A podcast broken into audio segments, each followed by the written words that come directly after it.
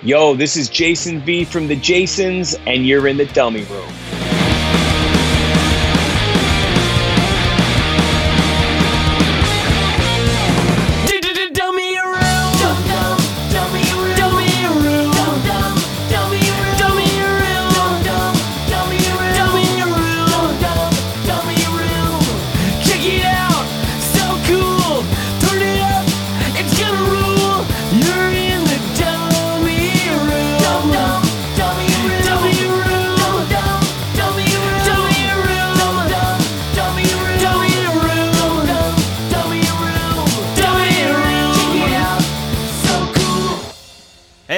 Guys? Dummy Room Punk Rock Podcast. Thanks for tuning in. This is going to be episode 185. Hope everyone is excellent. My guest for this episode is an absolute killer on the drums. He's played with a bunch of cool people, currently playing with Sack, but his main thing is Bricheros, and they're fucking rad. Ruben Patino, what's up, dude?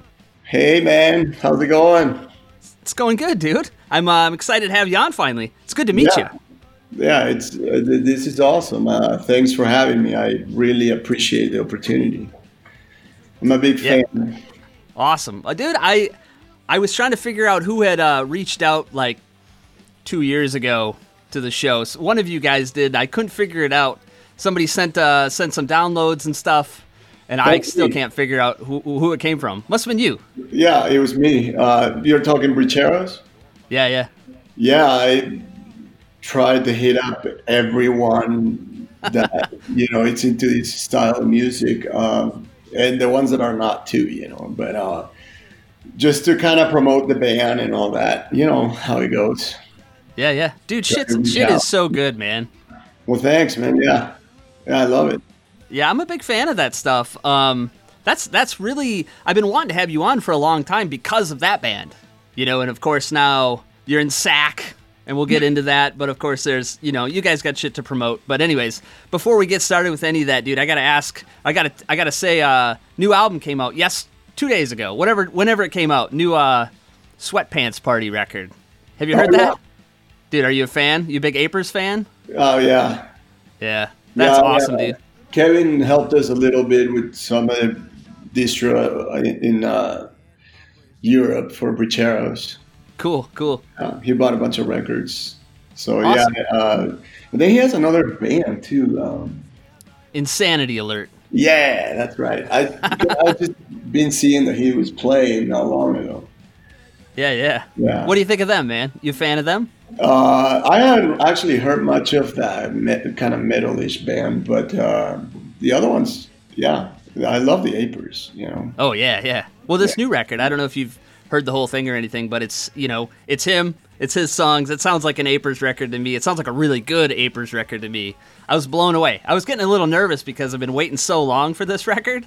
I thought, uh, you know, maybe maybe it's not going to be worth the wait, but it totally was. Exceeded my expectations, totally.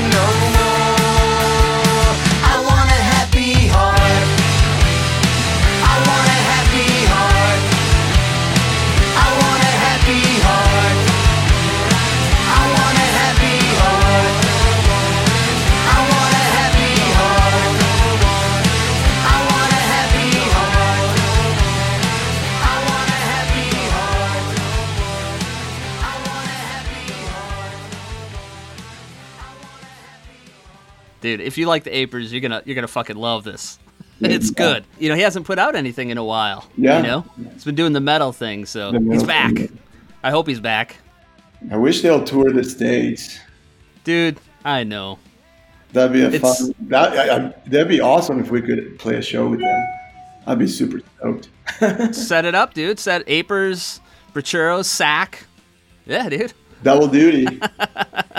I get yeah. scared sometimes, especially with Sack, because it's just such a fast pace and fucking eight notes, and these dudes will go like blocks of fucking six to eight songs at a whack with you Yeah, know, yeah. like one right after the other. It's just fucking gnarly.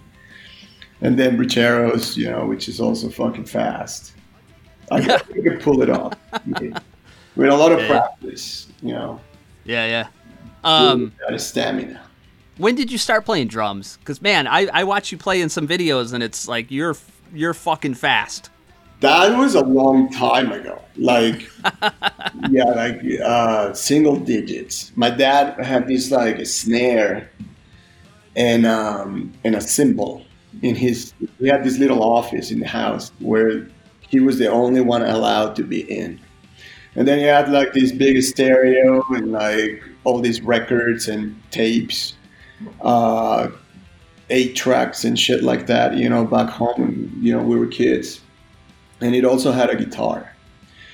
And uh, you know, he, first thing you say is like, "Don't you go in that room," you know, because that all his paperwork and bullshit is there. So, Yeah. but little Ruben always trying to, you know, go against the flow. I guess fucking goes in there and, I fucking with that snare. And uh, and back in the day, they had that fucking um, like that muffler little deal with the you know the it's like a bolt that goes across. You know, I don't know what the actual. I mean, I've been playing drums my whole life, and I don't know the name of that part, but it's like uh, it kind of takes some of the uh, echo of the drum in a way. Okay, It's like a muffler sort of thing, gotcha. and uh, it, I was fucking with it, not knowing what it was, and then this fucking thing drops inside the drum, and I'm like, fuck. Now my dad is not only gonna know I've been here, now I broke the snare. So he came home that night, and uh, you know he knew I was. He probably knew that I was there every other night, and just ne- never said anything, you know. But he was like, I saw him, you know, taking the head off the drum and fixing it up, and I said, "Oh, what happened there?" you know, Yeah, he was like, "Do you like to play the drums?" And he, and I was like, "Fuck yeah," you know. And so then you know he, that's how it kind of started. You know, then I started with just that and pl- playing with my brother since I mean he was a fucking six year old. You know, yeah, it was it That's was cool. crazy. Yeah, yeah. And we started, you know, uh, then he started with the guitar, you know, and I convinced my dad to buy him an electric guitar for his birthday. So we went and bought it, me and him. He gave it to him for his birthday, and then fuck, dude, we started making noise. We he used to plug in the the guitar into the house stereo because we didn't have an amp, you know. And I had the snare and the one cymbal. Um, so then I used this little fucking piece of furniture that my parents had. It's like a kind of like my bass drum, you know, but I hit it with my hand. So um, that's where I think that, and I play fucking left-handed, so you know I Yeah. started working on my left hand quite a bit, and that's what I used to um, to do the hi hats, you know. yeah, yeah. And then, I mean, I'm a huge Ramones fan, so seeing Marky Ramone play eight notes, it's a fucking trip. Yeah. You were in Peru at that time, right? Uh, yeah, I was there till I was 20 years old. That was in Okay, okay. 2000 is when I turned. Yeah. Yeah, so like I, I not to change subjects really, but um, you know, like I love international punk rock, like the stuff from Yeah. Italy and the stuff from Rotterdam, all that shit is great, and there's there's so much good stuff from South America, but I Oh, think it yeah. it totally gets like overlooked. And I don't know if it's because a lot of a lot of the bands down there like sing sing in their language. So Right. that doesn't help, but th- dude, there is the Ramones worship in South America is insane. And there's so many good Ramones core bands. Yeah, there it's fucking crazy, you know. And Peru is huge too. I mean, you know, like Motorhead and Uh, I don't think Ramones ever played there, but I know Motorhead did, and that was crazy. Iron Maiden, you know, fucking shit like I mean, everyone Yeah, yeah. goes. It's like a whole thing. Like you know, it's such a small country. Like literally everything stops, and um, and it's just all about that event. You know, it's pretty crazy. Um, Yeah. we've played. What city were you in? Can I ask? Were you in Lima? Yeah, Okay, okay. That's the only city I know. so, yeah. I mean, that's the only city, really. I mean, okay. there's there's a bunch of cities, but um, Lima is where everything comes to. Cool. So cool. it, it's got the last technology. The you know, it's where everything is. And actually, you know, I haven't been there in a long. time. I mean, you know, last time I was there was 2019, like right before the pandemic. So, Hmm. it, but you know, everything is kind of like developing in developing in a way. You know, it's uh, Peru is Yeah. a country that went through a lot of bullshit with terrorism and uh, having a military government back in the 70s, which made it like they closed the borders. So there was no, we couldn't get things like, you know, imported. You know what I mean? So, like, if you play in a band back in those days, and I mean, yeah, the 30 years ago, you know, 80s, you know, yeah, 35 years ago, it, it was, you couldn't get like a Fender guitar or a Gibson guitar. There was no way, you know. And uh, so the only people that will get that were the ones that were able to fly, buy it here, and bring it there. And that was a whole other trip. Because once you get to, through customs, they might tell you, you know, these cannot go through. Oh, Fuck that, dude. It was fucking crazy. That was 70s, you know, and then 80s was fucking kind of, you know, terrorism was at, at, its fucking highest between, you know, mid 80s and early 90s. Yeah. So it was, I mean, for my brother Felipe and I grew up, and for us, it was like normal to like all of a sudden there's a blackout, you know, so there's no power in like blocks and blocks, and we're like fucking trying to do homework, you know, uh, shit like that, or fucking price of gas will go like a skyrocket, you know, and then it goes back down, and then our fucking economy was completely destroyed. It was like a crazy fucking like beyond inflation. So that was fun, you know, to grow up like that. It was so everything was so uncertain, you know, and we're playing we're, at this at this time, you know, early '90s, we're getting into punk rock, you know, we're like really, Yeah, yeah. you know, so How did that happen? Like, how, what was the band like that really started to, you know, turn turn you into a punk rocker? um, I think it was Bad Religion. Oh yeah. Yeah, How, how does I mean? How did how did you discover them down there? If if, if it's hard to get shit in.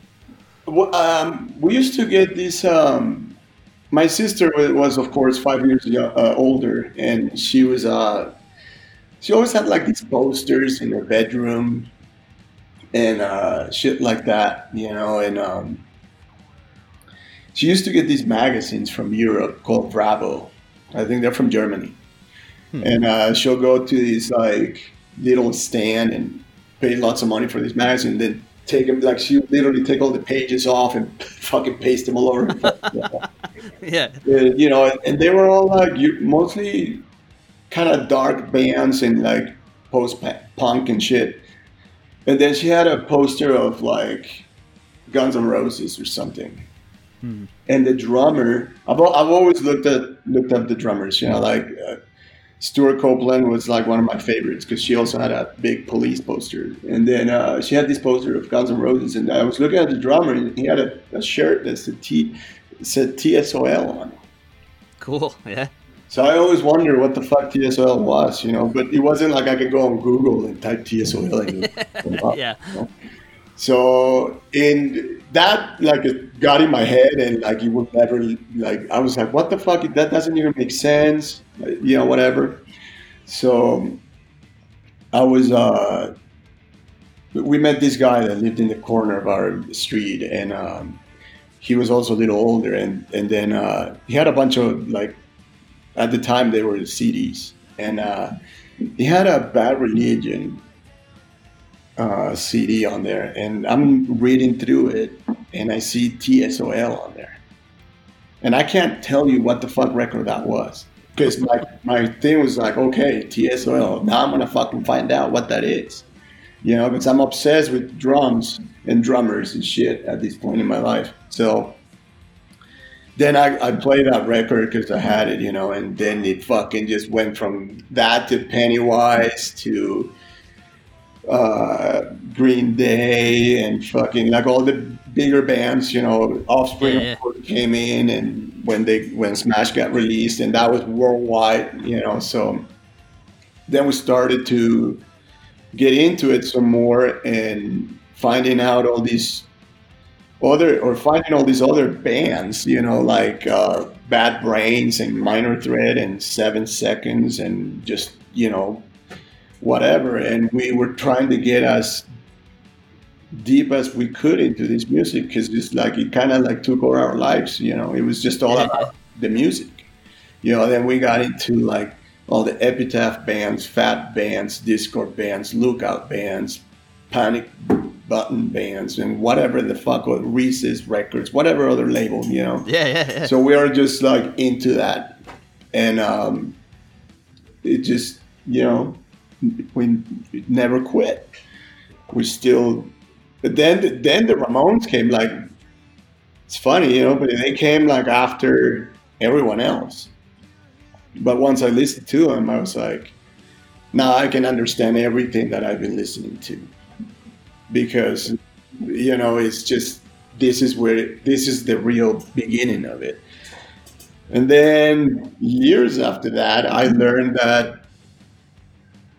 punk was like i don't think it was punk music but i think like this style was like invented not in the 70s by the ramones it was in the 60s by the Saicos that are from peru you know Cool. so, do, do you you know about the Saicos No, I don't. so if you like, if you like Google, like you know, and like in Peru, they don't even like they. Everyone debates about this, you know, but you know, um, you you're gonna, you know, first punk band ever. It probably Saicos will come in, and they're like what they were is just a '60s band uh, that play this kind of surf punk, but super trashy and like really raw it was like fucking it's punk rock dude and that was you know before the ramones and the new york dolls and the pistols and whatever the fuck else is out there you know Yeah, yeah. but it's pretty check it out, man.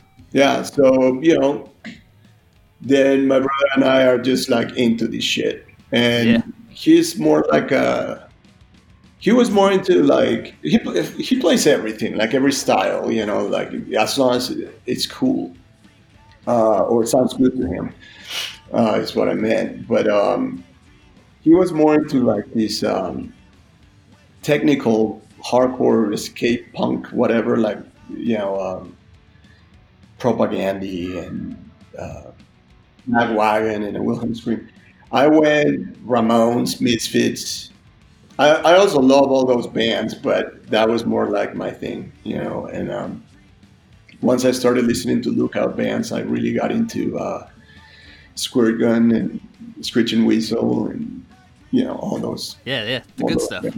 Yeah, and um, and now you know I think that that the writing comes from all of that, and it's really cool.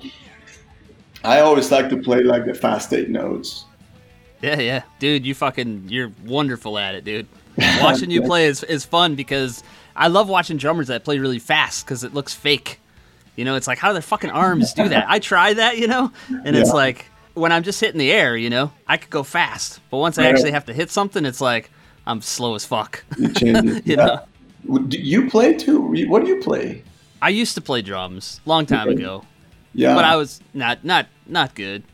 You know.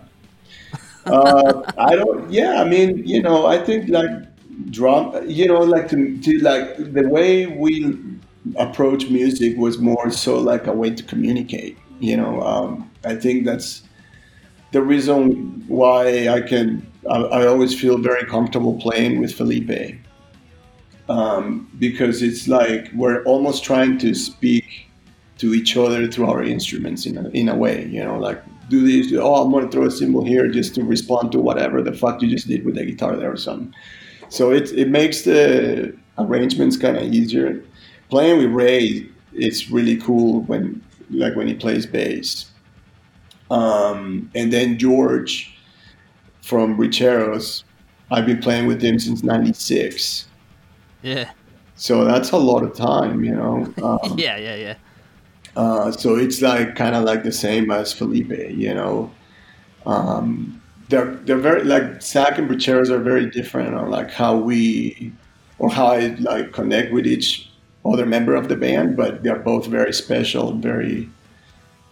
Yeah, It's like almost like you know like sometimes you find the people that you should be with, you know, and I think that that's what happened with both of my band, the bands I'm in, you know Yeah, yeah. it, it's ve- it's very it's really cool like rehearsals and shows are like a whole every every one of them is a, like a whole different experience and like it, it gets very sometimes even emotional you know it's like it's fucking cool man like i really love playing with these guys i've been in a ton of bands and, and it's never been as rad as these two Awesome. I told you that. Uh, I'll admit it on on the show. I feel like an idiot because I didn't know he was your brother. I had no clue. Like I'm not friends with him on Facebook, so I guess I just don't see his last name maybe. And plus, when I look at a picture of Sack, there's three dudes in that band that all look alike. You and your brother and the other guy. It's like I, I just thought, well, none of them could be brothers. You know, they all look the same. They're not Oh, triplets. You know. Yeah, yeah, dude. You guys all have the same kind of feature. You know. So um I don't I don't know how I fucked that up because I look at you guys and it's like you, you guys almost look like twins. It's just never connected in my brain that you were fucking brothers, and I feel like an idiot. I think Felipe and Matt are, yeah, they're kind of, yeah, I mean, aside for the facial hair, you know, but uh, they kind of have almost the same haircut, and they're always yeah, yeah. having their hair like all nice and slick and whatever the fuck they do. Um, I'm losing my hair, so I try to Yeah. keep it long now so I can cover the uh, bald spots. Yeah, dude, I, ha- I I lost my hair, dude. So I hear you. Sucks. Yeah, I mean, you know, it, it, it's got to be something, you know, so I, I, I'll take the hair for now, whatever. Yeah, yeah. I've been divorced twice, so I don't have anyone to impress anymore.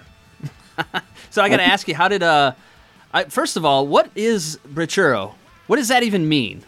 Okay, so brichero it's like now an actual word that it's um, it gets a lot of use nowadays in Peru. And what I know about the or known about the word is that it, it comes from the word word uh, bridge. And the reason for the word bridge is because these bricheros are like um, you know, there's also bricheras, but they're like uh, people from the town, you know, locals, especially in the uh, parts of where there's a lot of tourists, you know, like Okay. Machu Picchu and like downtown Lima and, you know, other places like that. And what they do is uh, they will go, you know, it used to be like most likely men. So they'll go and just kind of looking for a better opportunity per se, you know, um, in life. Uh, they'll go and talk to, like, find a good looking European girl or American or whatever. And Oh yeah, yeah. kind of sweet talker. Next thing you know, you're just married, you know. Okay. Okay. So then he creates this bridge from where he was to where he's now going, whether it's Cool, okay. Switzerland, Germany, fucking New York, who knows. Yeah, yeah, yeah. Okay. So that's a brichero. So me, my brother, and George, at some point, where we were all married to white chicks, essentially, you know, American girls, and we all got our green cards that way. Hmm. You know, because Yeah, we're yeah. already here, we're married. I mean, we didn't come here to marry an American. We were just here, you know, and uh, but at some point we had to get, you know. Uh, uh, some sort of status. And by that time, we were married. Some of them, you know, I was ready to have a kid and all that. And um, so it, it just in my wife, you know, like I, I was having this like dream that uh, we started a band You know, it's called Bricheros because we were all married to white girls. So I called George the next morning after I had that dream, and I said, "Dude, like we should start a band with Felipe and call it Bricheros." And he was all about it, you know. And I said, "I want to play this like fast punk rock. Like I don't want to do a bunch of fills. I don't want a bunch of drums. I don't want a bunch of fucking like syncopation, fucking a Wilhelm scream type deal. You know, like where everything is like math rock. You know, I just want to Yeah. play like the Ramones. And he was like, fuck yeah, dude. And then Felipe was pretty much the same. So, you know, we just fucking started playing, writing music, you know, and we had a, like, we put out Caving and Come Over on like Spotify or something. Then all of a sudden, you know, it's creating a little bit of, uh, you know, people just like asking who the fuck we are and like if we want to play shows and this and that. And uh, so then we, you know, we, we recorded our first uh, uh, record, um, making our way to the USA. Great album, man. Fucking love it. And that's when we were like the whole political thing was hot. So we kind of used that as a, uh, a way to promote the band, you know, because we're like immigrants and we have Trump here and he's trying to take us out of here and like Yeah, yeah. Bad hombres, right? right. So I was like, you know, kind of Tiger King style, you know, like you have to take advantage of whatever presents itself as an opportunity, you know. So I said, well, right now everyone's pissed off at Trump, so we are too, and let's just fucking sing about it. You know, the next record may be something different, you know. Um, but yeah, I mean, um, we're having fun. You know, went to we, we did a European tour and it was awesome. It was uh, very hard to book because you know we don't we don't have a booking agent or a, anything. You know, so yeah, yeah. I was making phone calls. You know, and kind of trying to book a tour, and you know we got a lot of help from this band from. Uh, that you should definitely check out if you haven't yet. Erotic Devices. They're from. Uh, they were. They started in Berlin, and they're fucking amazing. Never heard of them. Love the name though. That's You, cool. you have to check them out. Uh, they're fucking rad. And the dudes are like super sweet. So, you know, we were like doing this, do this tour with Cheros, erotic devices. And we'll go through like, you know, I think we did four or five countries in Europe. And uh, so we rented the van, we booked our own gigs, we used their gear, you know, and uh, it was fucking great. The year Awesome. after that, we were uh, ready to go to, we were getting ready to go to Japan. And fucking COVID hits Yeah. Shitty. we were so bummed, so fucking bummed. It was like, oh my god, all the like all this work and shit, and we're finally getting. We, you know, we're playing five cities in Japan, and uh, we're super stoked. And it fucking got shut the fuck down. That sucks, man. I mean that Yeah, that happened to everybody, you know, but Yeah. it's, it's sort of stalled everybody. Let me ask you, is uh, you know, SACK, of course, I don't want to just jump to SACK, but you know, they took a break from the first record like what, 15 years at least. Was it the Yeah. pandemic that kind of got Kody kicked Kody in the ass a little bit to write some SACK material or what was the and Uh, actually, how did how did you get into SACK too? I, I think Kody asked me to play drums before the shutdown, but I could be wrong because now I'm having a, a hard time. Yeah. You know, um, but I believe it was before that, because you know I was like going to his house and he was like the first song that he played for. I, I, I got the sack "Get Wrecked" from Ray. Okay. Like we were, I was playing drums for the Scooches, and um, we did a tour and went through Wyoming, and we stayed at Ray's house, and uh, I didn't know you played with those guys. uh, yeah, played with every. You're like Mikey Erg, dude. You play with everybody. I wish I was so. Um, That's cool though. They're a cool um, band. Yeah, they're awesome. I just talked to Beanie the other day too. We're trying to book some shit. Um, but anyhow, so we're you know we're staying at Ray's because he came down to the show, and you know we, you know we're listening to some records in his house, and uh, he like takes this like brings this record, and he's like, "This is this is Sack, and have to have it." So I was like, "Rad," you know. I brought it to my house and I played it, and I was like, "Fuck, dude, this is fucking awesome." You know, it's like the Lillington sort of, but like it's like the Lillingtons mid, mid Bottle Rocket sort of thing. Yeah, You know? totally. Brandon was on that recording. Yeah, yeah. And, um, so uh, I was like, this is fucking awesome. So then I'm at Kody's house and he the, he plays me I Hate the Beach Boys. And I didn't know it was Sack, you know, so I'm hearing all these crazy fucking guitars and the drums. It's just like a fucking train. And then all of a sudden it just goes so fucking crazy, dude. It's like a metal song. And I'm like, what the fuck is this, dude? and he's like, this is Sack. I was like, whoa. That doesn't sound like Sack.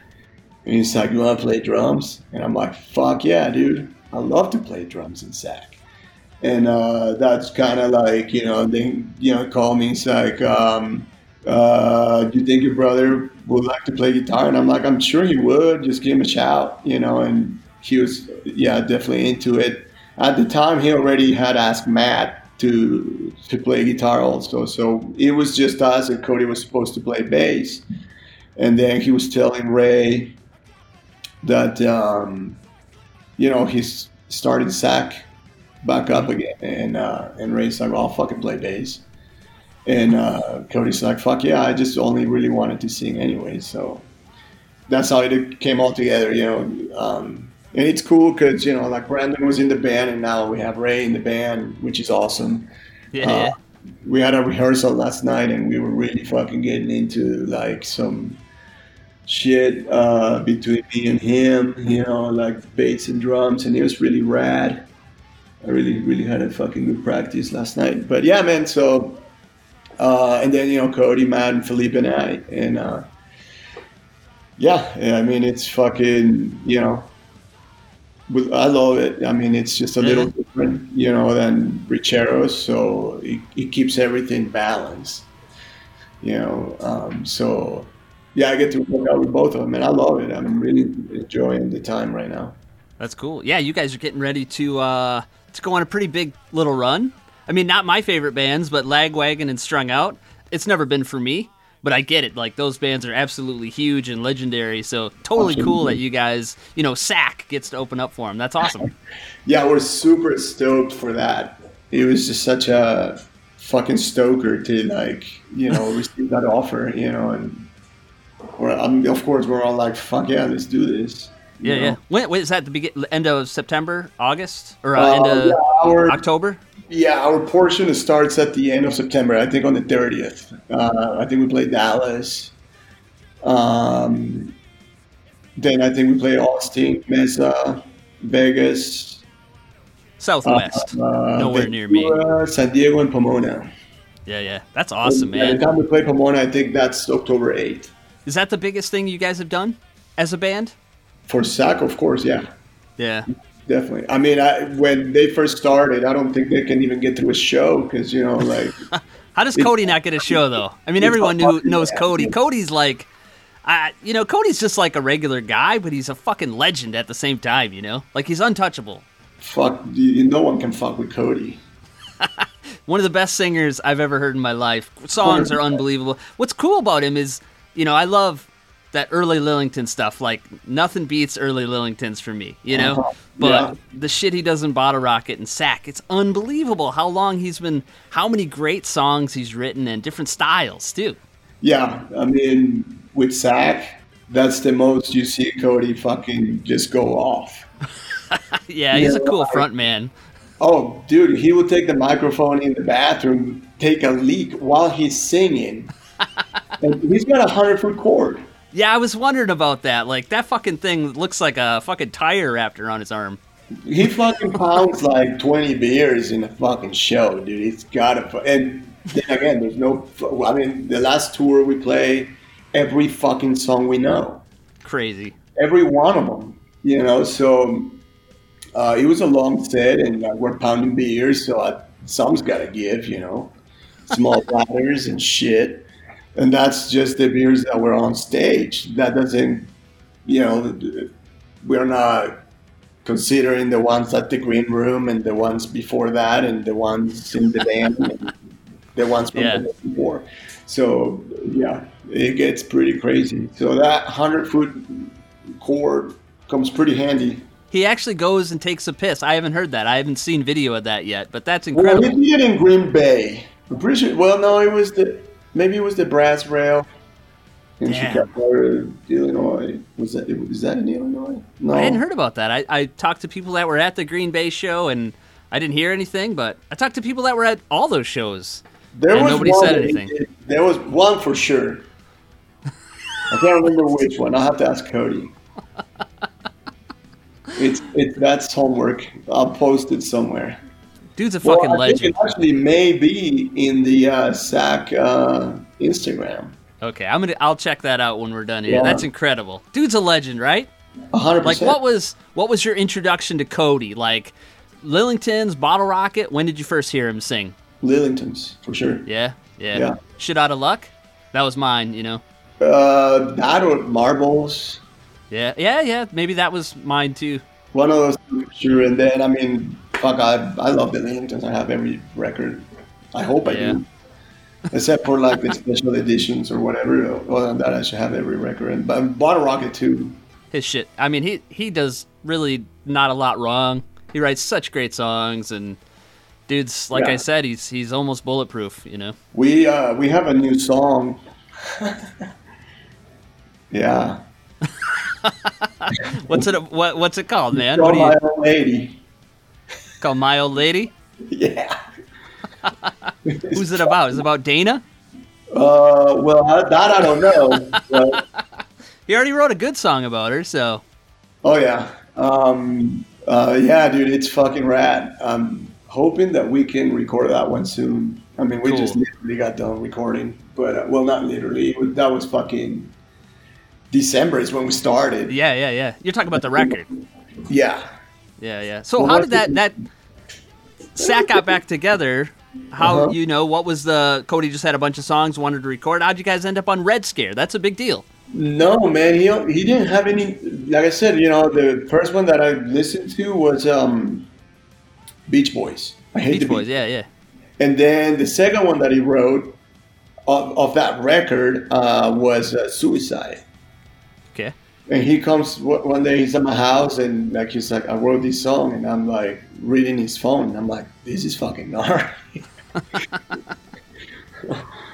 fucking songs about blowing your head, cutting your fucking wrist, and taking pills and shit. You know, but it's I love it. It's one of my favorite songs.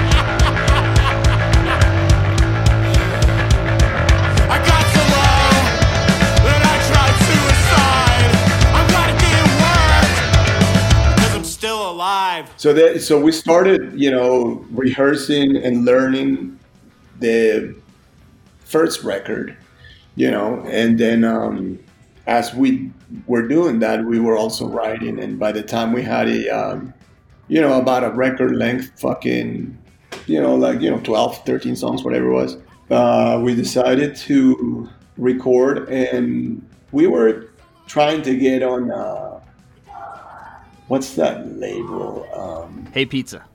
no, it was it was the municipal waste the guy's label. Uh, Oh, I have no idea. it's like a metal like out there, I think in Oakland. I, I fuck, Oh, the name, dude. And they were like, uh, we're like bucked up with releases. You know, they didn't really say no, but they we were like, well, we need to release it soon. Then, uh, uh, yeah, I, uh, I think it, it, it would somehow I got to Toby, and I don't know. I think it helps that you know he's got another couple of bands in that label. Yeah, yeah. And I mean, you know, if if Kody comes to you and tells you he has a record, will you not put it out? Kody could know, fart on a record you and could have gone anywhere, and I'm sure they would have they would have said yes because it's fucking Kody. like I said, Kody could record a bunch of farts and somebody would put it out. you know? Exactly. we have a song that is 42 seconds long or something, and it's just because that's how long the feedback is, pretty much. You know, so it, like I said, Kody just writes everything he writes is like a fucking hit. You know, Yeah, um, yeah. it's not like we had 20 songs and we only put out this many. Like we literally recorded and put out everything we had because he doesn't write a bad song. No, no. So let me ask you, how do you end up? I know you played a gig with uh, Bottle Rocket. I don't know if it was just one or not, but how'd that happen? Uh, it was like um, a one-off show uh, from a tour they were doing, and uh, for a one show, you know, at SkaterCon Arizona, um, that was so far from the other shows. It just got too hard on Chewka because of the, Yeah. the whole thing with after COVID, you know, and to get into Canada and then get out of Canada and all this and that. And dude just did all this shit because they were, like I said, they were in a fucking tour. And now he's got to redo it for one show. And he was like, you know, like it started getting to be a little too much. Yeah, yeah. Um, which normally he would do it, you know, but like I said, uh, there was just a lot going on, I guess. And uh, so he uh, asked me if I would um, fill in, you know, and uh, I said, sure. I mean, I'd be stoked, you know. And then he goes, okay, well, I'm going to talk to the guys and then, you know, uh, I'll let you know, you know, because he, was just like trying to be prepared and see if it was going to be doable. So I don't think any of the guys knew about it except for maybe Miguel. So then, you know, I like hang up the phone or whatever, and or I put the phone away. I think it was a text, and um, and then I was like, "What the fuck did I just signed up for, man?" You know, this, I'm gonna fucking.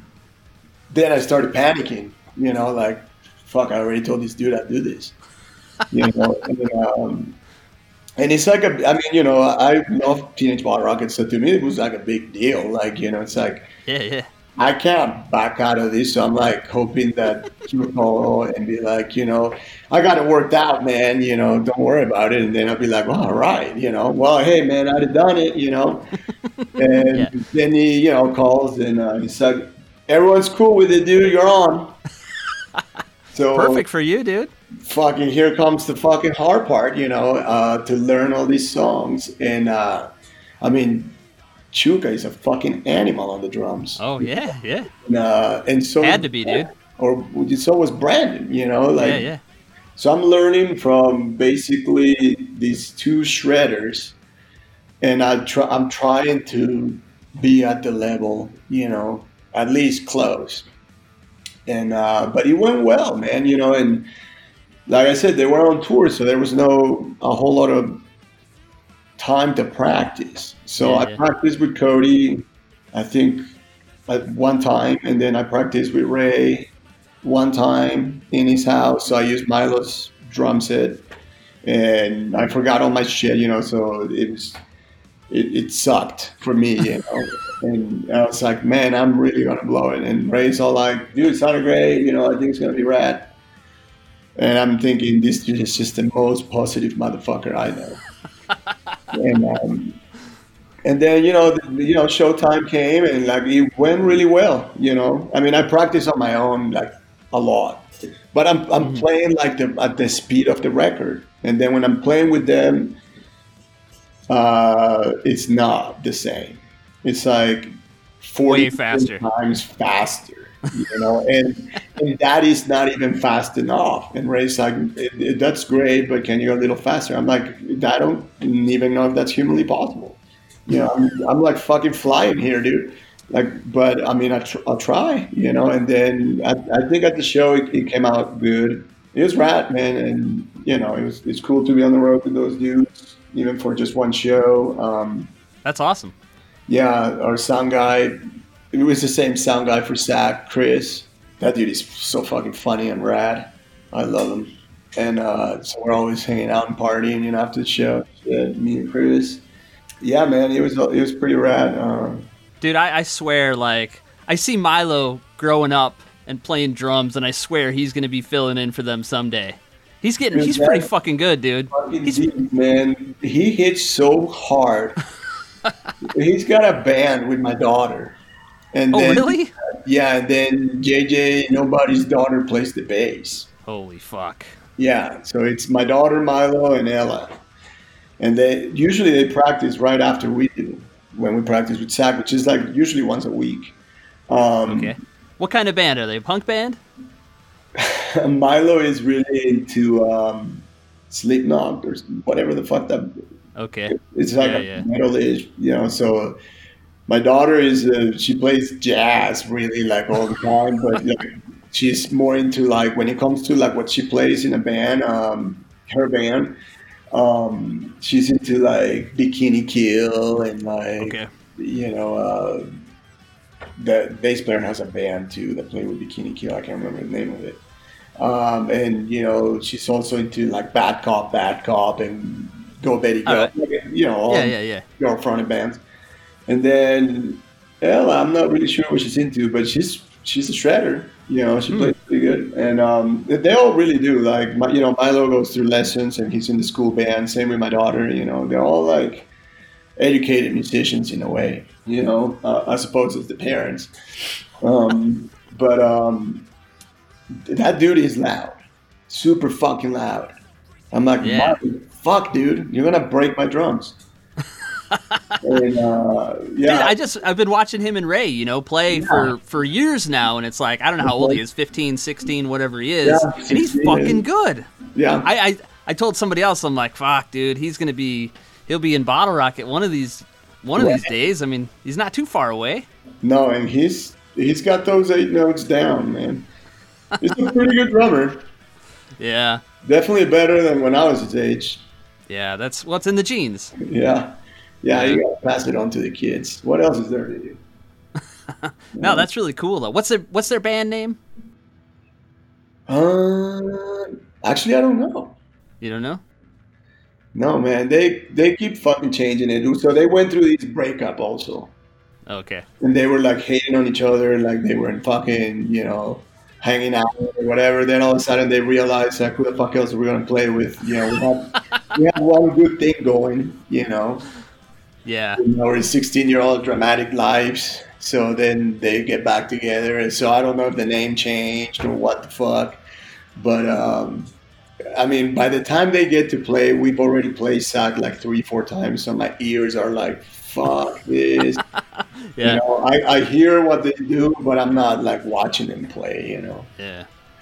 Cool. But well, it- that's awesome, man. Yeah, it's really rad. I mean, they have a good time. We have a good time. I mean, it's like fun, you know. It's like back to where it was when I started. I feel like, you know, when I was younger, you know, and I started these for fun. Yeah, yeah.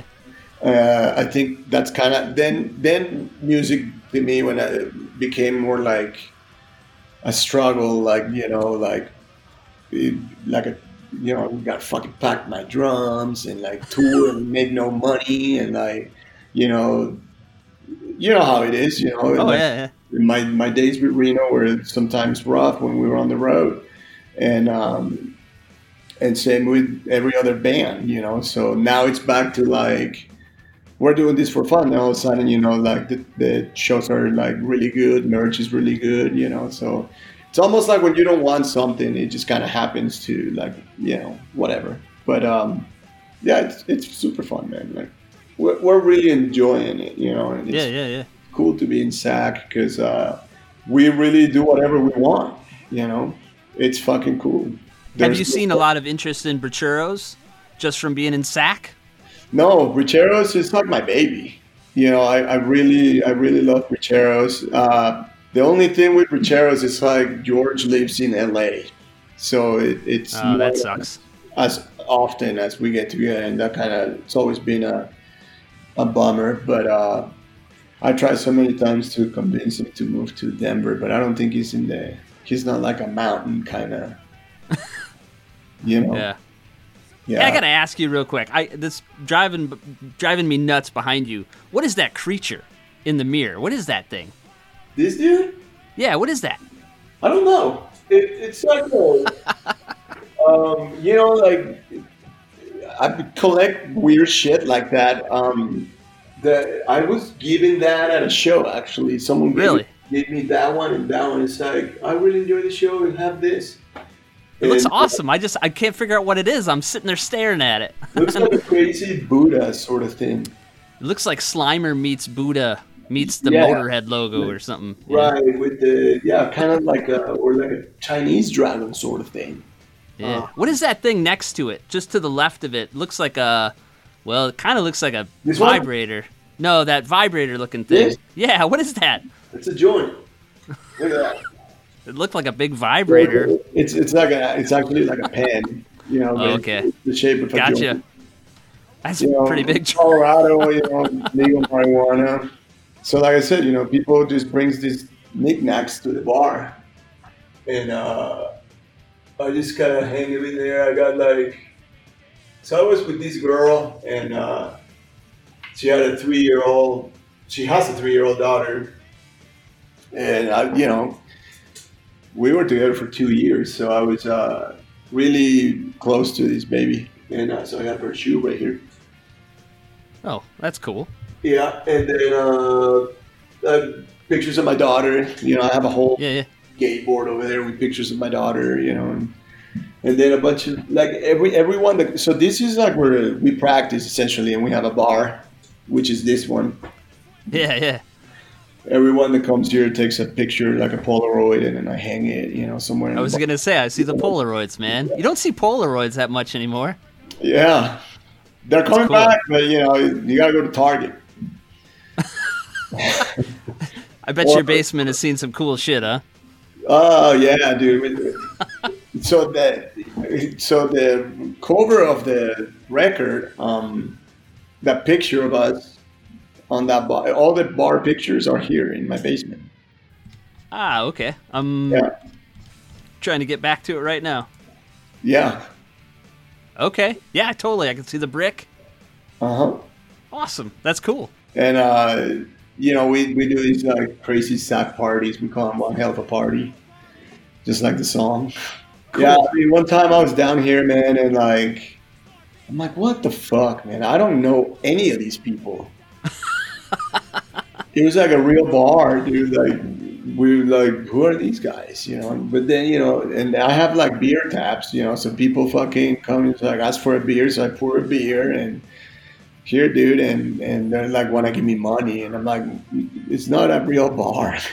it's like my, it's like my, my home bar, you know, my house. Yeah, yeah. Dude, that that fucking album cover looks like a real bar. I never would have guessed that was your does. basement.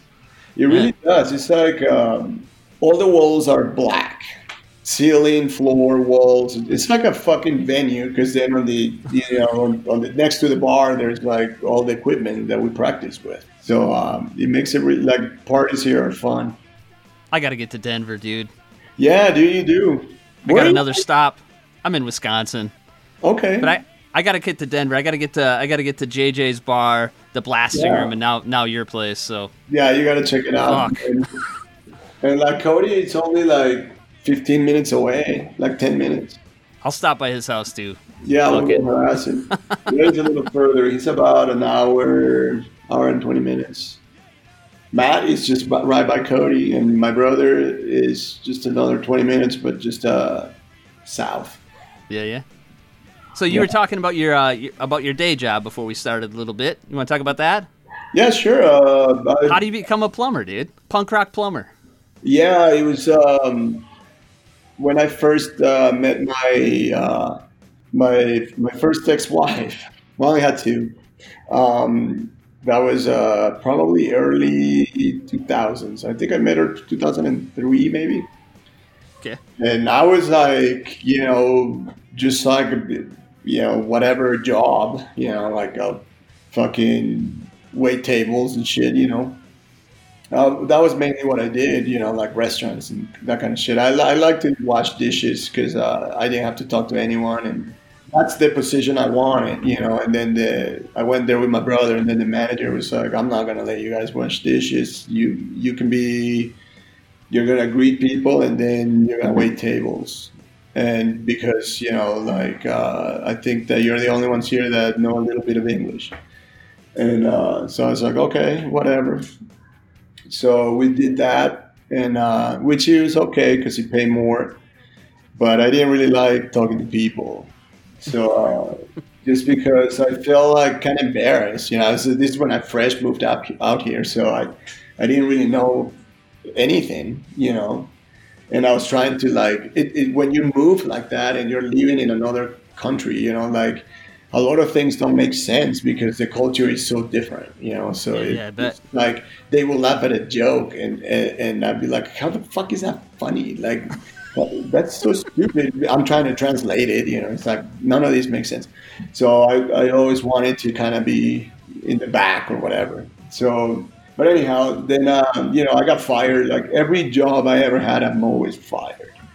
And um, so I got into this huge fight with the manager. I like fucking took my shirt off, and fucking left, you know. I remember I was blasting "See You Later" fuckface by the Queers right in the parking lot with the doors in my truck fucking open and shit. And uh, you know, "See You Later" fuckface and all that shit. And uh, so then I get this job at a gas station, and it's literally across the street. And I'm like working the booth, and this fucker goes to buy cigarettes, and this is like, you know, almost like fucking a year after or something. So he's like, "Hey man, I didn't know you work here. I'm not trying to harass you. I'm like really sorry about how everything went down, this and that, whatever." And um, I go like, "Dude, I don't care," you know. So he's like, "We're having like a Christmas party at the restaurant. Like, you know, you want to come grab some food, whatever." And I was like, "Sure." So I get down there, and I, I met this this chick was like working there. And uh, long story short, you know, like we started dating and shit, and got married in 2003, so that had to be probably 2002. Um, her dad was a plumber, and uh, but he was like actually like he was a plumber by trade, but in back in those days, uh, they weren't super busy. You know, it's not like now that everyone is fucking doing something. Um, so he will like uh, do carpentry and painting and mostly painting and plumbing, you know. So he he started hiring me to like help him with some jobs, probably because he, you know, it's like, well, this dude's with my daughter and like fucking, you know, he needs to at least make decent money. He's fucking, you know, not making much. And plays Keep an eye on you too, man. yeah, so it was nice, you know, and, and then um, his dad was also a plumber by trade and used to own a company. Uh, uh, you know, it got to be quite big at, at, at, on on its prime, you know, and um, but it was just like a family thing, you know. They were all into plumbing. So then he's like, "Hey, can I uh, borrow Ruben? You know, because I have this water heater to go do whatever, you know." So he's like, "Yeah, just pay him cash, you know." And so then I I quit everything I was doing because these dudes were keeping me so busy. And the old man, like the grandpa, you know, he's like, you know, like you're kind of picking this up very easily. You know, you should go. These guys were like hardcore union. Uh, so he's like, you know, you should go through the apprenticeship and get your license. It's a good trade, and you know, you're you're doing good. So I did. You know, I went through a whole apprenticeship, That was four years. I, I, I worked during the day, six thirty to three o'clock, and then I went to school from five thirty to eight o'clock, two days, sometimes three days a week. And uh, by the time I was, you know, 2008 rolled in, I turned out as a journeyman. You know, and after that, you know, I collected some hours, and you know, I was getting ready to do my master's. Um, 2009, we hit a huge recession here. Mm-hmm. So, got eventually I got laid off. I mean, I hang tight as much as I could, but you know, it had to happen. And um, I spent two years on the on the bench, but I was at that time I was playing in this band Reno, Divorce from here from Denver, and they were you know doing a lot of touring. So I thought you know it's perfect because Obama was president, so there's unemployment extensions like fucking every month, you know. So I spent two years on unemployment because I could only work for a signatory contractor, which means you can only work for another shop that is union shop. Mhm. So uh, there was nothing. So I just spent those two years um, doing basically side work, and that's how I started my shop. You know, out of just like w- when I was in town, you know, not touring, I will uh, do side work and collect some money, you know, and then I bought a truck, or not a truck, I bought some tools and shit, and then, fuck, I've been doing this 17 years now, and uh, since 09 on my own, and uh, last February I sold my shop that I had for like over 10 years, you know, doing plumbing. So um, the guy that bought it is like pretty awesome, like um, kind of like the same culture, but just way bigger, you know, because Mhm. they have more uh, more capital per se, you know, to like invest on their in their own business. You know, like the whole family is kind of involved, like him and his brothers and his wife. You know, so it's he has a lot of support. Um, so they purchased my shop, and uh, and now I work for them. You know, and and he's cool with like tours and shit, so it works out great. That's awesome. Yeah, yeah, and that's how I kind of got into it, you know. So, well, then I, you know, I, my ex-wife unfortunately got into uh, drugs like really, really bad. So by the time my daughter was three years old, she was born in 06. By the time I, uh, she was three, my ex was just off to like just fucking party 24 seven, but like gnarly, dude, like gnarly, like heroin, you know, and like. Criminal activity like a motherfucker, just like cooking meth in hotel rooms, kind of like breaking bad shit, you know. So I was like, dude, I'm taking my baby and see you. And I haven't seen her since, uh, well, she hasn't seen her mom since 2010.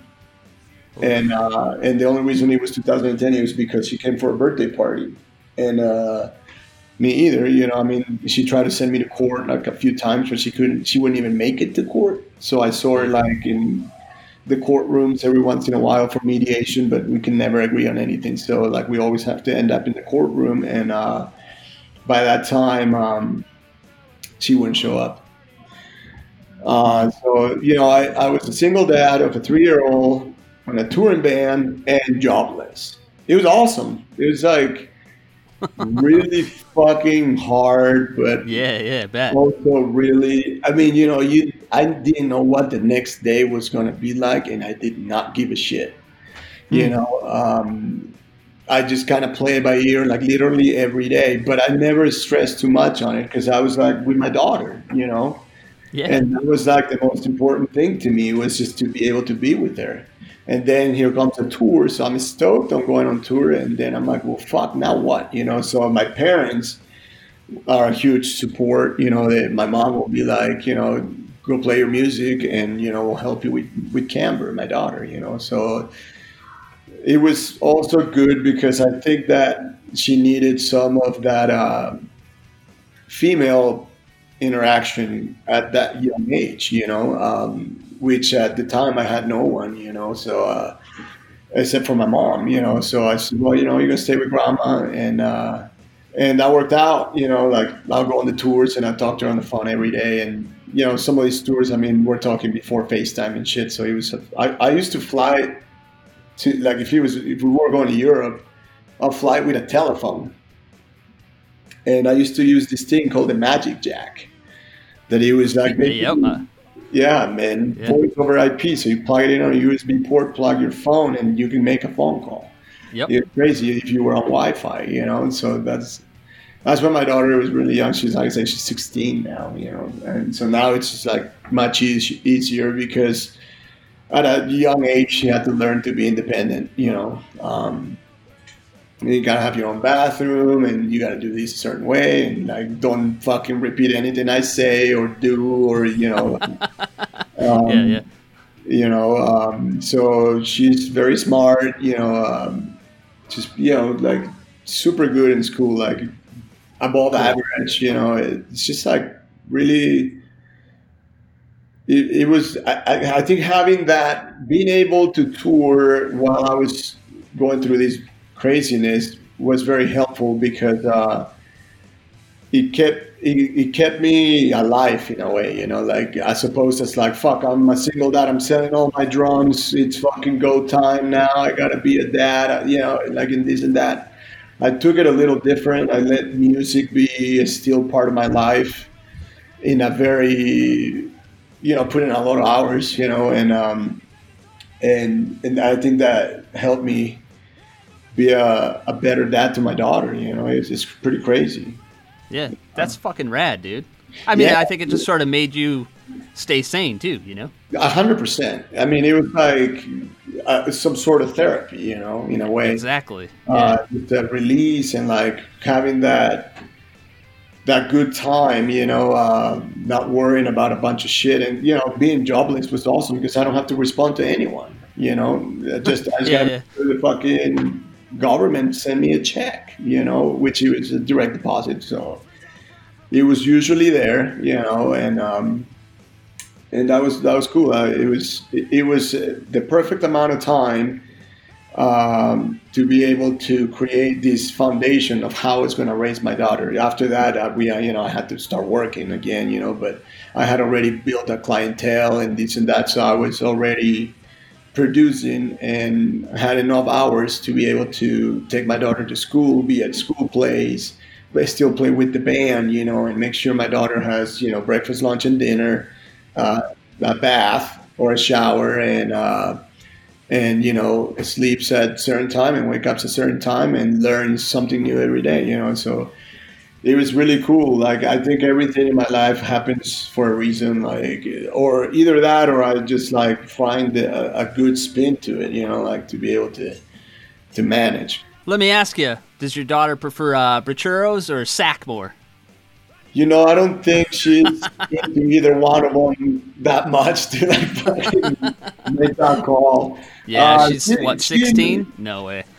Yeah, she uh, but she loves all the dudes like George, cool. Ray, Matt, you know, uh, Kody, and Felipe. Um, um, you know, she's she loves both of them bands. It's it's weird because some, sometimes we're in the in the car, and uh, I'm like, okay, this got to stop. You know, play something out of my phone, and it's like she'll go Bricheros. I go, oh Nice. yeah, totally. You know, and then some other day she'll be like, you know, all of a sudden she's playing Wet Banana. You know, because I think that one is one of her favorite songs. Um, so you know, I think she likes them both. Uh, I don't think she's. She just like likes the fact that I'm in the band and playing the drums. You know, I think that that's what she concentrates more on than the actual music. I think like That's cool. yeah, I think that's she's she's always enjoyed watching me play drums because since she was little, you know, like I'll take her to the shows.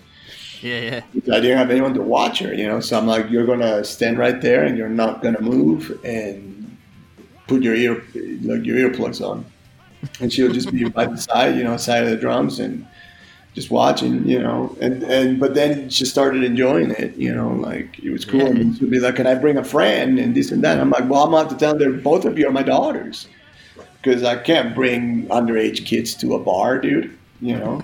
yeah, yeah. So sometimes it was sketchy, but for the most part, the you know, the owners and promoters understand. You know, I mean, I'm I'm not drinking. I'm watching my kid. You know, now if the kids aren't there, then that's a little different. Then we it's a party. But um, yeah, man, I, I don't know if she has a favorite. She's she's liked all the bands I've been in. I know that. Yeah, that's cool. I go uh Bricheros, dude. Yeah. For sure. I love that record, dude. It's so good. Thanks, man. You guys are like the ultimate Kody Core band. Fucking fabulous record, dude. Yeah, man, I'm so stoked to hear that from you, man. Because uh, yeah, I mean, it's just so it's so natural, you know, with to play with these guys. The same with same with Sack. You know, I think like like I was saying earlier, man. Once you find certain people to play with, things just kind of flow. You know, Yeah, yeah. And that's what happens to like all these great bands like Bottle Rocket, Lillingtons, Sack, Bricheros, and whatever other bands that are great. You know, um, they just find the. I mean, all, most of those bands have been in like ten different bands, each member of them. You know, but they Yeah. once they finally find where they need to be and who they need to be playing with, I think that that makes a big difference. You know. Yeah, yeah. Yeah, and we, we've always been a, being huge fans of the Lillingtons and you know Bottle Rocket and everything that Kody's been involved with and Ray. You know, What was that like? You know, just joining Sack and just were you learning a lot? Like, because that guy's got to be, he's like a really unprofessional professional, if that makes any sense, Right. you know? He's been around for so long. And, Yeah.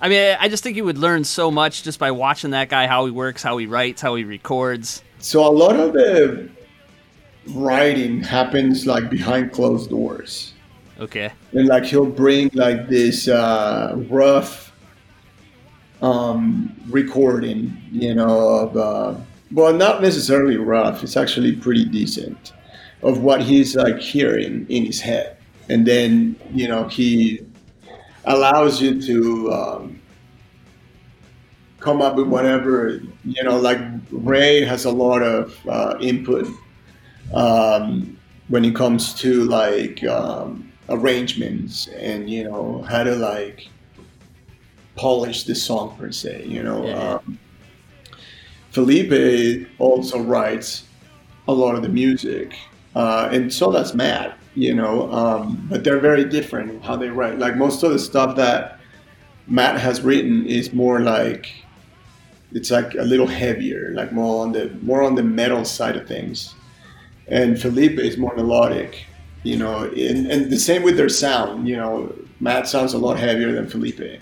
But Kody, with Kody's like an open canvas, you know, he's like, do whatever you want with the drums. And I just like to keep it simple because uh, I've always thought of drums like, um, like you should be Ringo, you know, like the backbone of the band. Like, Yeah, like yeah. know your place, you know what I mean? It's not your show you know, it, it's it's it, you know someone else is going to do the show. You're there to make sure they don't fuck it up, you know, in a way and get off the beat.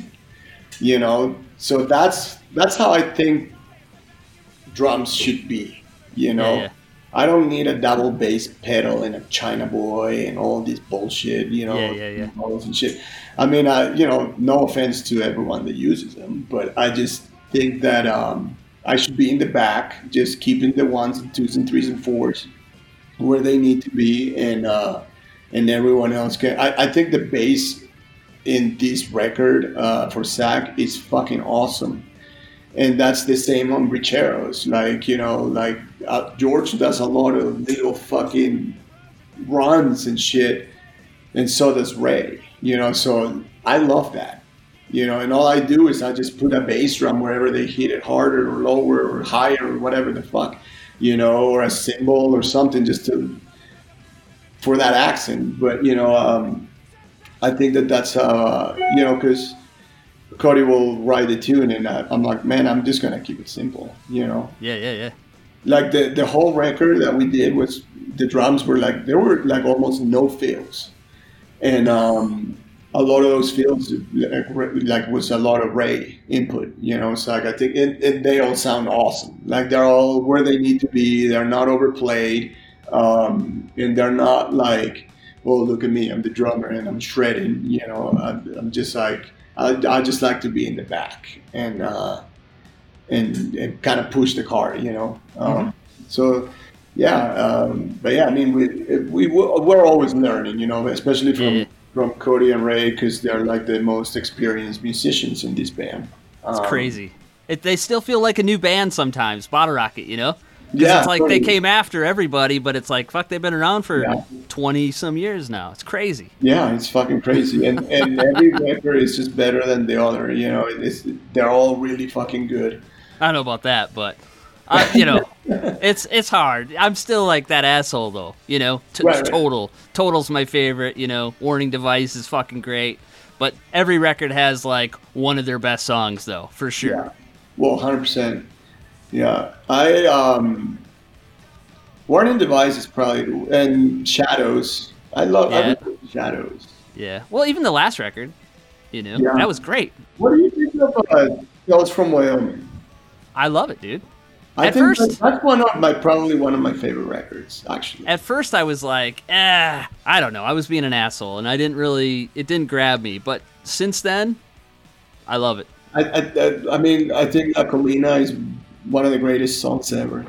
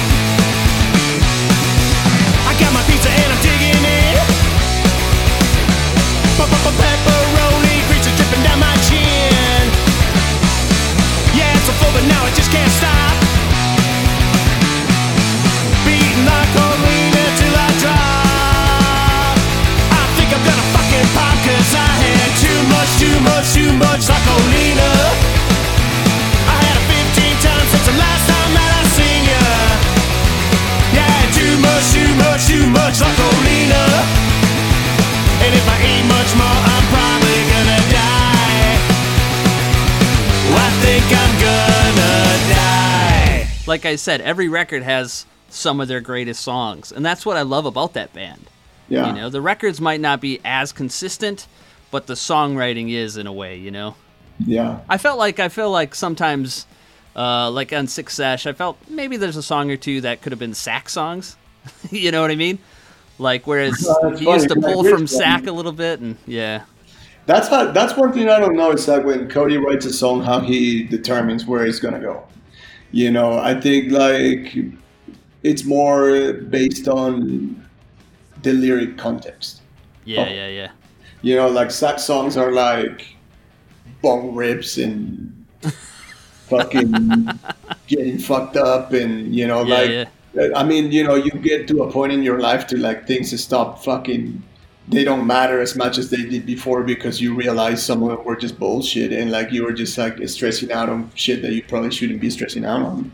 You know, so I think that's kind of what I, you know, like songs like Turf War, just like we're top dog. You know what I mean? Like you're not fuck with us and shit. You know, like you know, it's like a it's like a very ballsy fucking record. It's like we're here to fucking just wreck your party, dude. Like Bottle Rocket is. Uh, I don't know. I don't think. I think it has a, a whole different theme.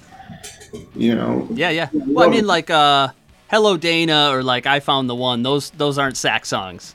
You know, Right. I kind of love it. I love how the, he, he keeps them separated. You know. Yeah, exactly. Yes, yes, hundred percent. I like that.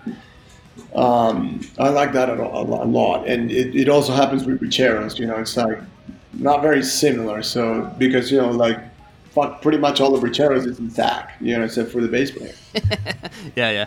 it, it for what it is it's like very different you know i mean there's songs like maybe um used to give a shit you know like i can see that being a Brichero song if george was would have been the singer you know uh Yeah, yeah. felipe wrote it and i think it has a it, it's like it's like the border you know what i mean it's like it could be either or you know what i mean mm-hmm. so that's mm-hmm. what's cool about it it's like if, if if you give that song to George to put lyrics and to Kody to put lyrics, I wonder what they will sound like. You know, because yeah. It's, like as far as the structure of the song and like the arrangements and stuff, I think they're they're both very close. Or like you know a song like Bad Hombres. You know, if, if it wouldn't have been Bad Hombres and you take that song and you tell Kody, hey, I wrote this, throw lyrics on it wonder what it do you know and maybe that's something we should do like just take a song just like the tracks with no vocals and be like sing on that and then you know like just to see what the fuck happens It's a good idea, man. That's a You really know what I good mean? idea. Like, and Sack have a baby That's what. Remember when uh, Screeching Weasel did that with Born Against? Yeah something like that would, i think it'd be rad just i mean why not you know That it would sound just like Lillingtons all the way around, you know? 'Cause you- Probably, yeah.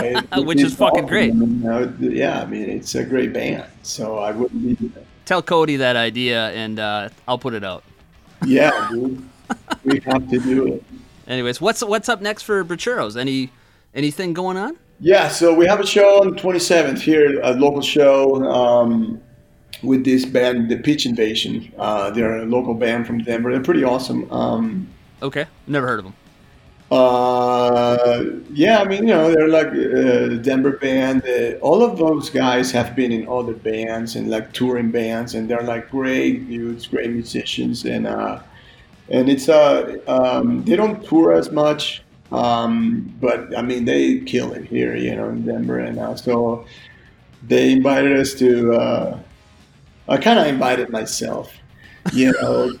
I was uh, having uh, a bite to eat with the uh, one of the guitar players, uh, Shane, and um, he was telling me that he had the show on the 27th. I said, "Hey, man, do, you know, do you mind if the Bricheros open? Would that be cool?" And he was like, "That'd be rad," you know. So I called the guys, and they were all stoked on it. So.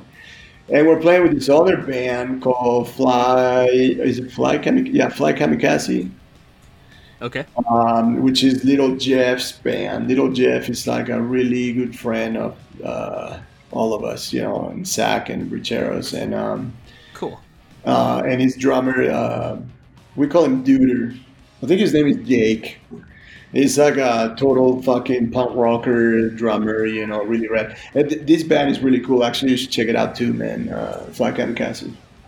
And um, so we have that going, and then we have a show with the Queers in October with the Queers of Bottle Rocket. Cool. Uh, so that's gonna be Riche- uh, there's another local band, uh, and then Bricheros, Bottle, uh, Bottle Rocket, and the Queers. Fucking great show, dude. Yeah, it's gonna be a fucking rager, dude, and it's here in Denver, near the bar, like the Sack Bar. So it's gonna be fucking rad. Cool. Hopefully we cool. have an after party and we can fucking have some fun. Um, and that's all we have. We we have this. Um, we have a lot of songs. Like we've been working all through the pandemic on these new songs and uh, with Bricheros, and um, we have a bunch of them already demoed. Like we're ready to track, and I think we're gonna finally start because we were supposed to be recording with Mass Giorgini, and then he moved to Italy. Your brother, though, he recorded the last record, right? Yeah, He did a good job, dude. Yeah. He knows what he's doing. So we, we did a kind of like a combo thing. We did um, Green Door for drums and uh, vocals, and I think mix and master, and then guitar and bass we did at the Glastonbury that's awesome. with Andrew. Yeah, um, it came out great. I think it's Oh, a yeah. awesome record, like sound wise and you know, we didn't really like overproduce. Like, you know, it was just like, I mean, there was a, you know, there's a, a lot of work that went into it, but um, it was pretty quick. You know, like um, I probably did the drums in like two, three days. The re- I mean, you know, I think that the, most of the effort was on the um, guitars and bass, since we were, you know, we were at a, you know, we were at the Blasting Room. We want to try to take advantage of all the, all the shit. they have in there. Yeah. So. Uh, Yeah.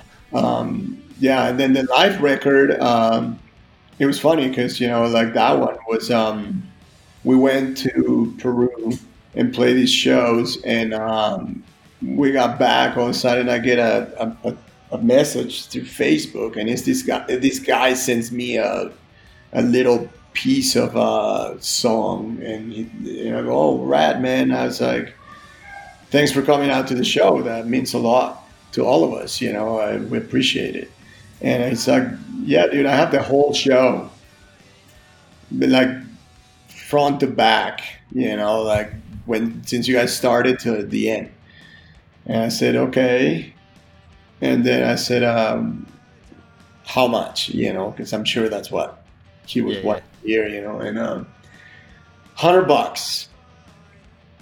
So he sent me this fucking link, and I, I called my brother and I said, "Hey, dude, can you run this through your studio and see if you can kind of clean it up a little bit, but don't fuck with it. You know, just kind of clean it up so it's not so you know like it kind of sounds a little better." And he's like, "Well, you know," he calls back. He's like, "This is pretty fucking." I mean, you know, there really isn't a whole lot I can do with it. I can, you know, like I'll run it through, you know, through Pro Tools and like maybe kind of like clean it. So he did, and then I was talking to this guy Chuck that owns a label called Snappy Little Numbers. He was uh, I don't really know why I was talking to him, but I mean he's a he's in a band, you know, and uh, uh, he's very involved, you know, and, and uh, yeah, very very nice person.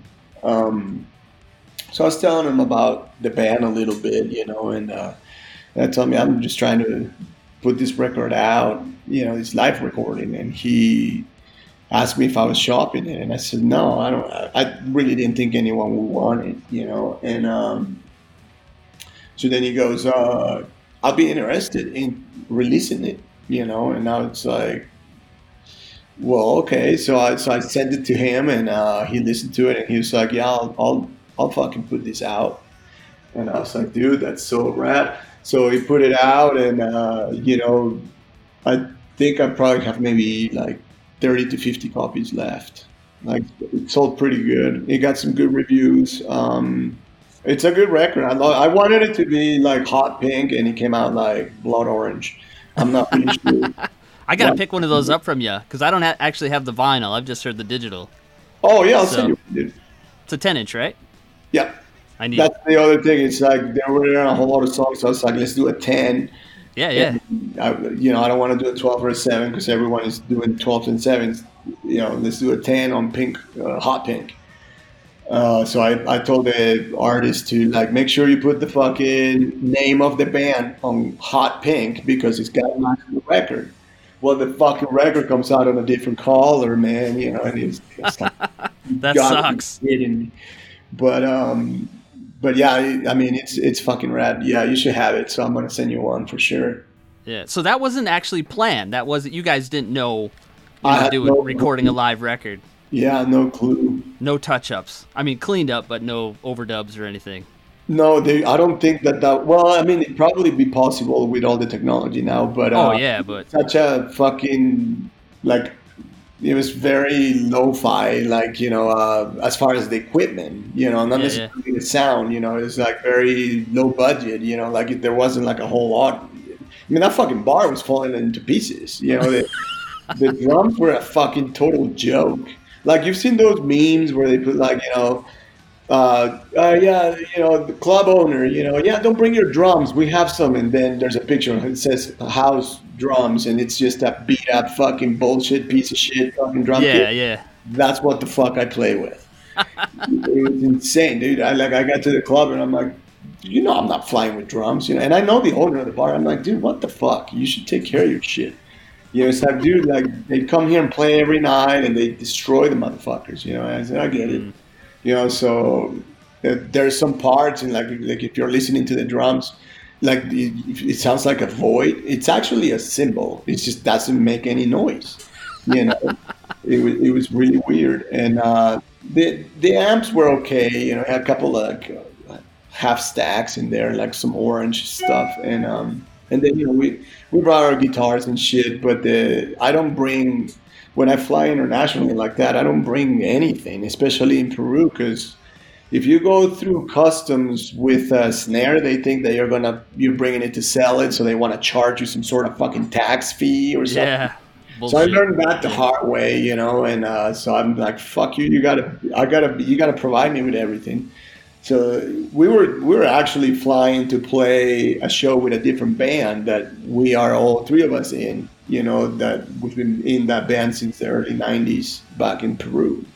So every time we uh, we go out there, you know, we get our tickets paid and everything. So I figure, well, fuck it, three of us, all three of us are here, so I'm just gonna book a Brichero show you know, since we all got here for free, essentially, you know. So I get the show booked, and, or the show's booked, and um, it's always a fun time, man. We love playing South America. It's just uh, there's a lot of energy.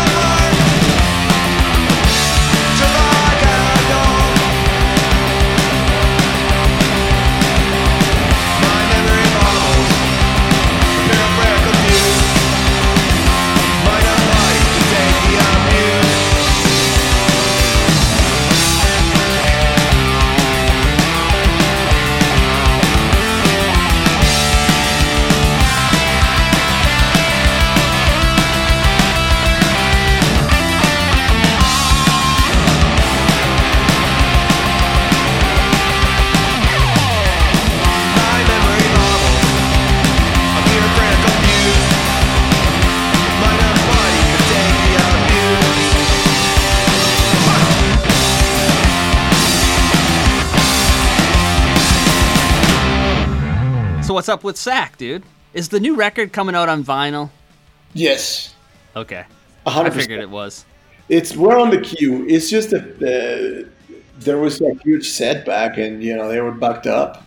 Yeah, I figured that's what it was, but hoping it comes out on vinyl at least. Oh, so- it is. It is coming. Awesome. Now I don't know what Toby's doing with the vinyl, like as far as if it's gonna be color, splatter, clear, black. You know that Yeah, yeah. detail I don't have. I, actually, no, I don't. I, I've seen the, the center labels, and they're pretty rad, dude. You're gonna like them. Cool, cool. I'm putting out a record and it's going to be on Puke vinyl. It's coming out soon. It, it looks like? Puke, dude. So I haven't seen that style yet. I'll send you a picture It's later. crazy what they're doing with records now. It's so fucking cool. So yeah, Yeah. so that's coming out on vinyl for sure. It's just um, you know, we're like I said, we're on the queue. So any any any day now, you know, hopefully get Awesome. a press and then it's the start. Um, so unless I don't know if Toby already got a test press, I have no idea. Um, all I know is that it's in the works. So that's Very one cool. thing. Uh, strung out, Lagwagon, thirty years. That is fucking cool. I'm I'm super cool. stoked because uh, we're playing some cities that I have played before and they're so hard. You know, like to bring people in and it, to see these venues that will probably be sold out because of Lagwagon and the Strung Out and having the chance to play in front of all these people will be it's it's very it's very cool, you know. Yeah, yeah. That's awesome, Um, man. I mean, as far as me, you know, I don't know how the other guys feel about it. I'm sure, that- I know everyone's stoked, but um, I'm taking it really, uh, like kind of like that, you know, like uh, very happy to have an opportunity like this in life, you know, that um, to play these venues with these great bands I've been listening to. I've been listening to since I was a kid, you know, so very grateful for that. That it's gonna be a blast. Um, we're very excited. We have uh, what else we have? We have a show that we're doing um, in Denver. I think it's September 10th, maybe or something like that. Um, I'll have to double check the date, but uh, that's gonna be. Uh, there's a band here. You remember that band, uh, Pinhead Circus? Oh yeah, dude. So you know, I don't know if you know Scooter, but um, No, he- I don't know any of them. that band is here from from here from Golden, Golden, Colorado, and you know we're all really I you know I'm pretty good friends with Scooter. So is Kody and Ray and everybody else. And he has this like sci band that uh, they do like a Tony Sly or a, a No Use for a Name cover band type thing Okay. and um, uh, they're doing a benefit show for the Tony Sly Foundation. oh, nice. And, um, so they invited us to play, and you know, um, supposed to be really rad. You know, I mean, I'm sure it is. I've, I've never seen it or uh, or played it before, but I know they've been doing it for years. Um, so we're playing that, and we're playing with that other band that I was telling you, uh, Fly Kamikaze, which is also really rad. So that's happening uh, here pretty soon, and then we have the, uh, which will be a good thing, you know, to kind of prep up for uh, for the Lagwagon show. You know, have a little off show just to kind of warm up, sort of thing. I think that'd be rad. And um, yeah, yeah, that's cool. and then, then the tour and um, I don't know Kody like I said Kody wrote this new song and we're all really stoked on it so um, um, I'm uh, hoping that uh, he's gonna keep writing some more songs I fucking hope so, dude. well I'm sure he will but you know it's uh, this one you really like Cool, cool. yeah my old lady yeah so that's what's happening with SACK you know this uh, we're looking forward to this tour um, I think it's gonna be great man I think it's gonna be pretty awesome it's gonna really make us, uh, I guess, elevate our musician uh, musicianship in a way. Nice. You know, because uh, I mean, fuck, dude, like Lagwagon and Stroud, they're like they're shredders, man. You know, Yeah, yeah, yeah. they're fucking really good at what they do, and Yeah. uh, they've already been playing like for months before, you know. So fuck, I think they're on tour right now. I don't even know. So um, they're like fucking hot and ready, like a pizza. You know, we're just like fucking. We're just jumping in, you know, and at the at the end of it, so um, we gotta, we really gotta bring it, you know. Yeah, you guys are playing a bigger club. Kody might need a longer cord to go to the bathroom. You know. I don't. Well, he might be able to reach the green room bathroom. I think 100 feet. They do. That's I awesome. think they do make like a 250 after the Jesus Christ. footer. Now, rolling that is just like a. It, it becomes like a task. You know, so it's like who's rolling the cord.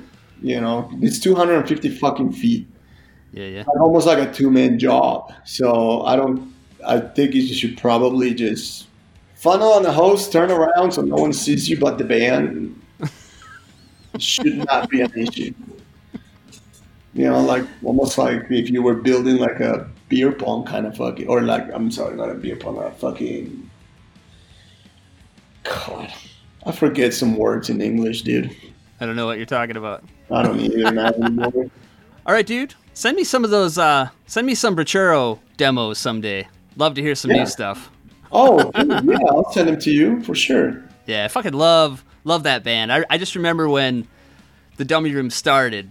Somebody, and it, it was you. I couldn't remember. I actually went back and looked through our our message, our Uh-huh. messages, and I didn't see it. So maybe you sent it to the Dummy Room page, but I wasn't sure. But anyways, dude, I was always like, this band fucking rules. And Yeah. uh, yeah, dude, I, I hope there's more shit coming because Everyone that I send it to really seems to enjoy it. So, and we really love it too, man. Like I, I'm gonna try to convince George to move out here so that we can play more. It sucks that he's so far. Well, I mean, it's not really that far, but he travels a lot, dude. what's yeah. is he travel for for work or what? No, no, no. He travels like to Denver. Yeah, he'll be here on the 26th. Cool. Yeah.